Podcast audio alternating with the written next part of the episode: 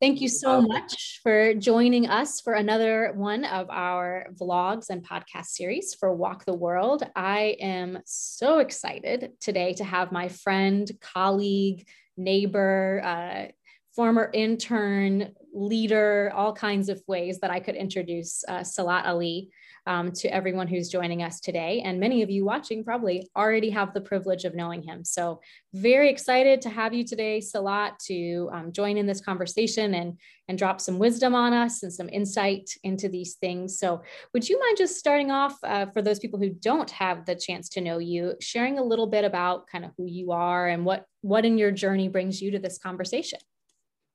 Awesome, awesome. Uh, thank you so much for having me. Um, it's an honor to be um, here and and to just talk to you. Um, and uh, yeah, and so I just wanted to just so I am here because first I am a refugee, um, and I live in the United States. And what I and currently right now I am working on a documentary, and so I'm here because I really care about refugees and I really care about new Americans in general. And one of the things that I believe is that the voices of refugees are not amplified. Um, I also believe that they are the most vulnerable groups um, in our country. And I feel that we need people who can stand up, who can provide resources um, to folks like this so that they can um, become a member of our societies. Um, and, and flourish in, in, in their new community. So I'm here to kind of, so some of the things that I do is, is I'm basically here to kind of just amplify voices of, of refugees. And I, and I, think I might be repeating myself, but yes. um, yeah. That's an, a very important task. And there are not, you are a perfect person to be doing it. So I'm grateful for you taking time to do that with us today. So this podcast and blog series is uh, Walk the World, which I know you and I have had a bit of a chance to talk about how we're we're virtually walking through the world. Um, and today we're walking through the borders of Kenya and Somalia. And I know we we literally right before we started this recording just got to have a conversation about that region of the world and kind of all that is is happening in that space. Um, in terms of the geopolitics and all those fun things. Um, but in light of all those things, it's so so normalized for us to not actually see the people to see the beauty to see the culture to see all these the the things that are true of that that place that beautiful place that you um, were where you were born. Um, and so i would love would you mind just like with words painting a little bit of a picture if we were actually walking through um, the part of the world where you were born and raised in your early years? Um, and i think is your heart home? Uh, i might be speaking out of turn in that, but I know you have a lot of love for it. Can you paint a picture with those words of kind of what we would see? What would we experience? Turn on our senses to the beauty of the place. Okay. So that's actually a, a really, really interesting question because when you're asking me these questions, I, I really think about like home and how would I describe home?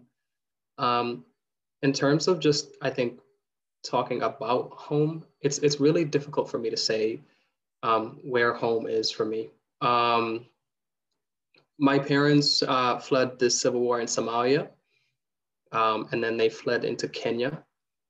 And so I was born in Kenya in a refugee camp. Um, and so I grew, and, and, in this refugee camp that I was in, uh, we grew up in like it was it was a really really really poor place. Um, everything was kind of uncertain. It was a place that was wild, um, right? Like there would be wild animals that could really get you at night. Um, there weren't really comfy beds. Everything was made out of stick. Um, food was uncertain. Um, I remember when I was a kid, I only had like one shirt that I used to wear.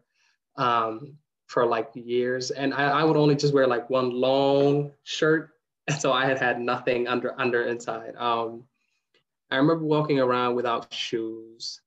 Um, I really was um, the way that America portrays Africa in, in, in some sense. Um, but then again, I think like that message is overplayed a lot. Um, I actually think in terms of like homes in a lot of regions in, in Africa, uh, they're a lot more fortunate. Um, and so just to kind of paint a picture of where I was, that's kind of what it really looked like for me. Um, and so I'm really grateful that like there were programs such as the UN that can help resettle my family into a, into a place like this because it really meant a lot for, for my family. Um, and there are still a lot of families there. Um, and so I, I, hope that really painted a picture of what home really was like for me. Um, and also just to kind of, right now I, I'm talking about living in Kenya in a refugee camp. So I really don't even know what living in like Nairobi or Mombasa look like because they're considered developed cities. I was eight hours north in Kenya, right next to the borders of Somalia. So um, that is what, what I know what home really felt like for me. So when someone really asks me, where is home? Right? Like I think about, you know, my father always told me home was Somalia. He tells me stories about what Somalia was like. He tells me how my father was a farmer. He talks about how it was easy to farm there. He tells me how cattle's. He tells me how it was really great to plant things there. He tells me about a lot of beautiful things, how everything was green, how the sand was red, right? So I know what I, I have a picture of what living in Somalia is like, but I've never been there. I grew up in a camp. It was pretty isolated, right? Like in the camp, they speak um, uh, Swahili. I don't speak Swahili.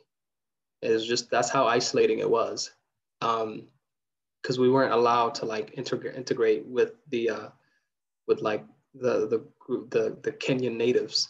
Um, and so then I, I came to the US, right? Like I grew up with like Mariah Carey. I, I, right like I, I grew up with um Ne-Yo, Chris Brown. Um, right, like I I, I watched I, I grew up watching um, you know, uh, what was it between the lions uh, and see see I, I don't know if you guys know uh, dragon tales sesame street. So like even here it really does feel like home. So um yeah so i, I really hope uh, as i'm just kind of talking i i, I hope i answered your question. That's um, that was perfect. Just a painting of the picture of how home like you said is a complicated question because it's many things to you. And in some ways as you highlighted even a home you've never been to is a part of of home for you right? Um, you mentioned how your dad told you stories.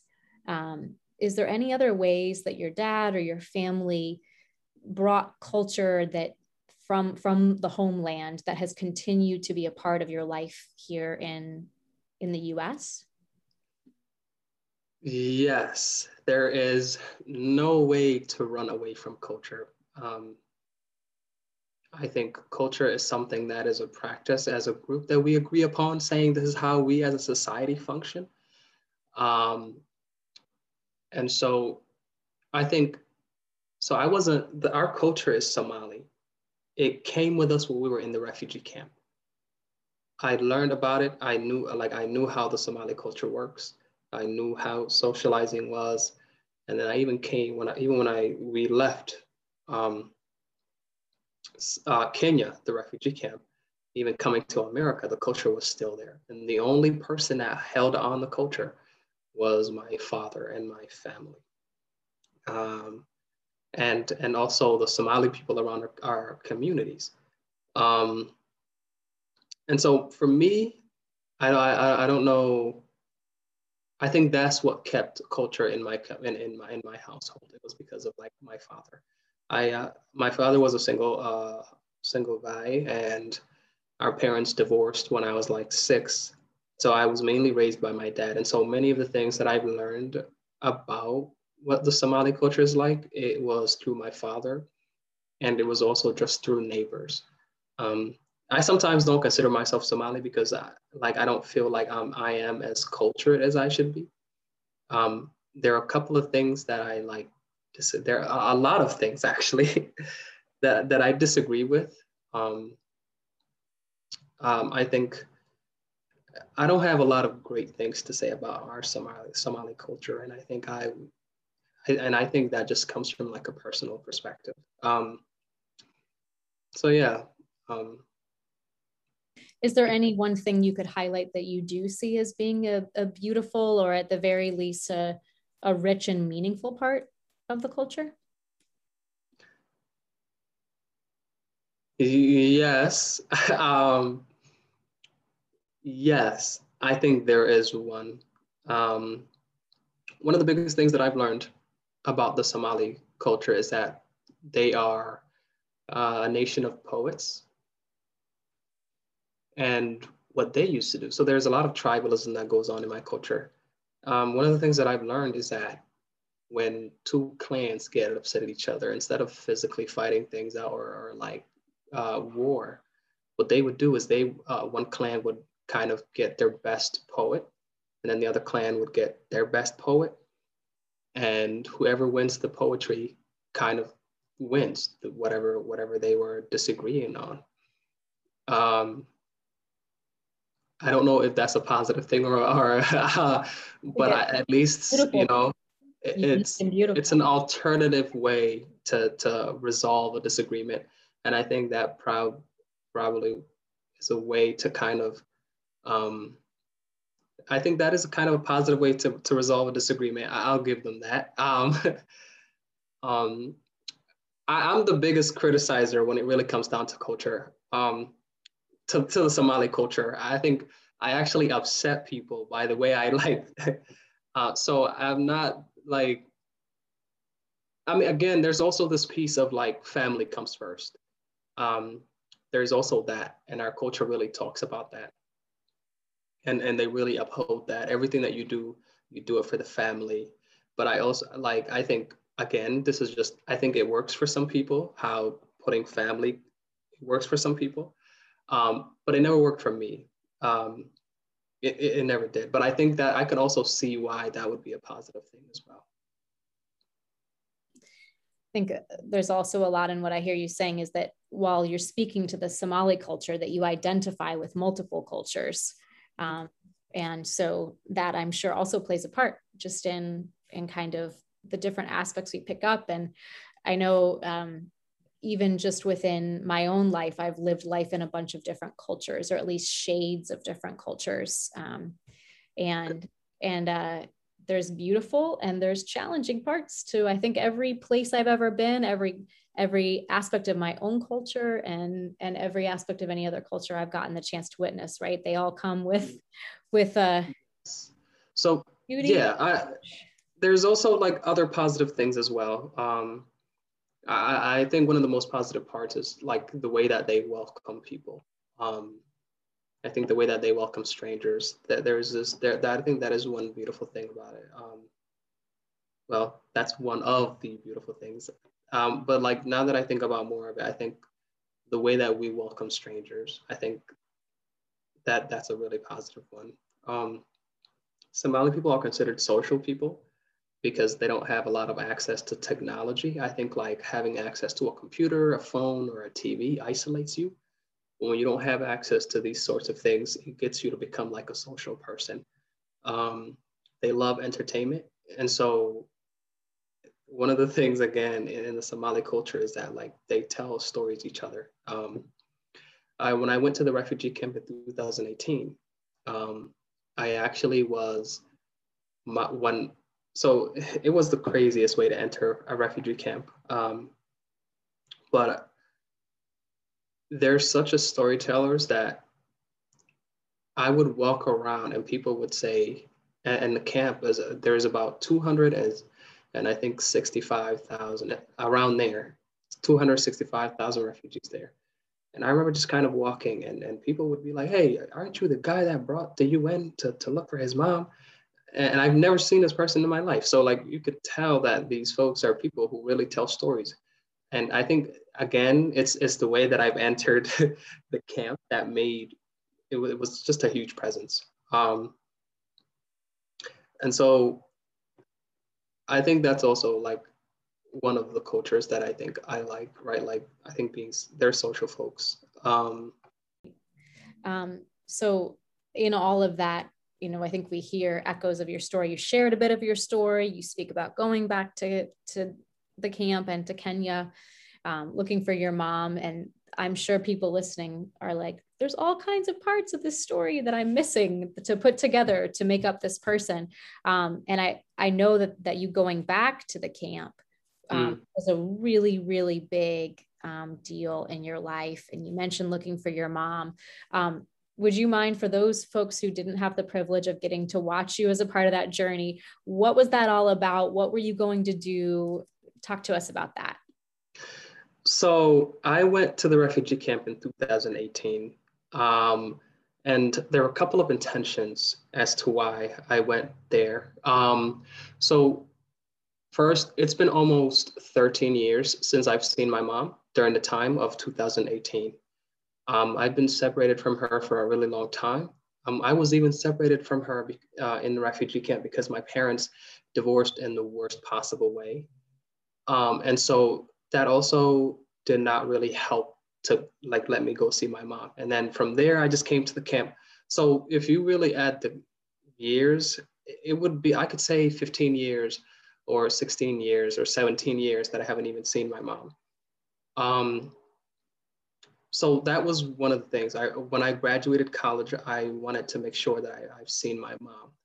Um, there were a lot of barriers that made this really difficult for me. Um, one, I was learning English when I came to America. Um, two, I was a, a young guy who didn't really understand the meanings of a lot of things. I had no purpose. Um, three, my father didn't know a lot, and he felt like he felt like he, he just couldn't really go back. My dad didn't even went back to Africa as well. Um, and so I didn't have a job when I finally find a job. I started saving some money and then I, oh, I, and first I really just wanted to go see my mom. I just felt like that was something that I needed to go do. Um, and so I think that was one, that was one reason. And the other one was um, I'm working on a documentary. Um, and I really wanted to get this documentary done. Uh, the documentary is basically about um, sharing what it really means to be a Black refugee Muslim man in America. Um, I was compelled to put this together because I felt like the new American story was being told from a perspective of a person that had no idea what that meant. And I think because of the stories being told of people that are new immigrants, I think th- this is kind of dangerous because it gives people perspectives and, and, and, and, and perceptions of what these people are, right? The, the, new Americans. And I felt like there were people out there who had no idea what this means, who had no idea what it means to, be, to carry these labels that were saying things that were not true. So I felt like as a person who carries these labels, I felt like this was incorrect and that this was a very dangerous narrative, narrative to be sharing. So I was encouraged to talk about, to, to put this documentary together, to really share the most authentic um, story possible, um, where people can look at different aspects of my own personal life um, to really kind of put together their own narrative of what they think instead of um, instead of somebody else telling what they should feel about a certain group.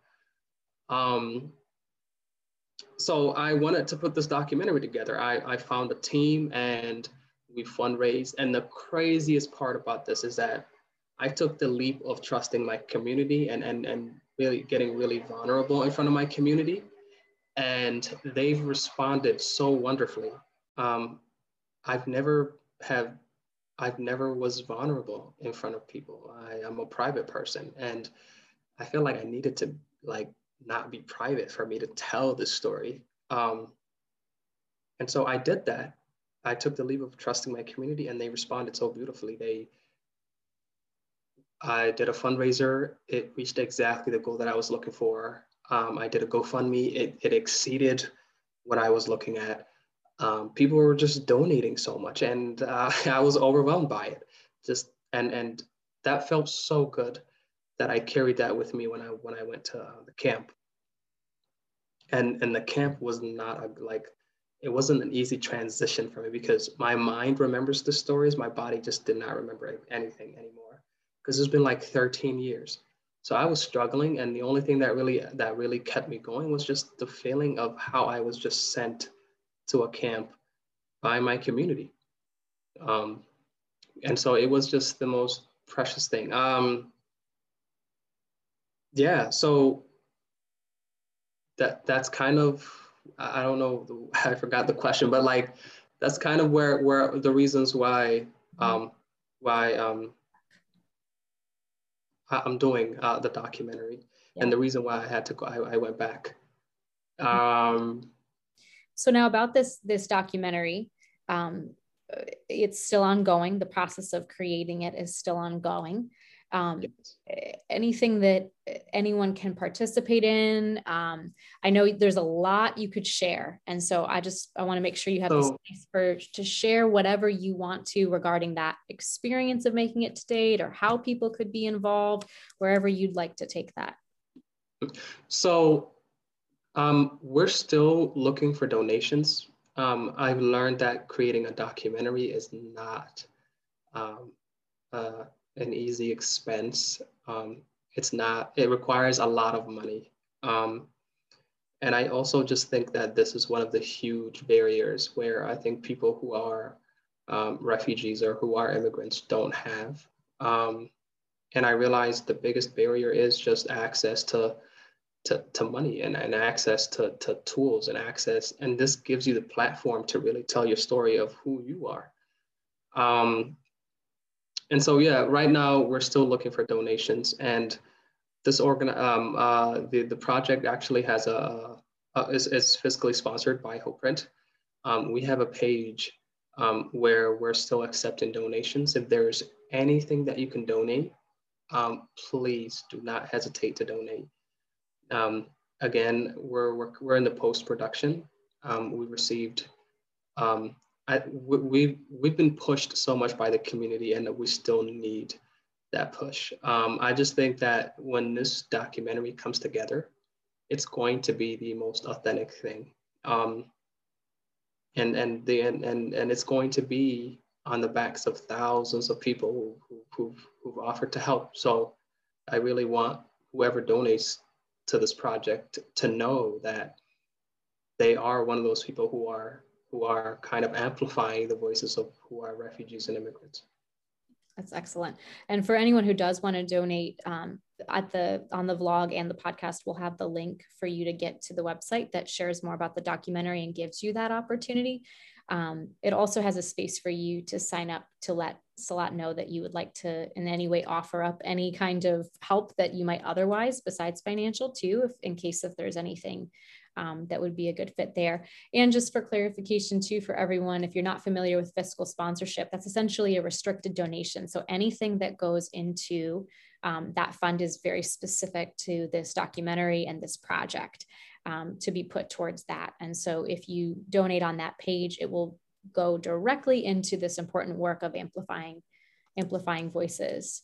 Uh, I know from I, was just saying to Salat before we got on here that uh, there is we could have hours and hours of conversation. I've never had a phone call with you where we didn't talk about something deep and profound and world changing or jarring or something um, of great meaning. Uh, so I know we could could continue this for for many more uh, many more minutes, if not hours. Um, but I want to just land it here for everyone that's with us today, and just wonder if there's any one more thing that you know, given this space, whoever might be listening from our local community, from across the United States, is there anything else you just want to leave, any part of that voice you want to have amplified in this particular conversation?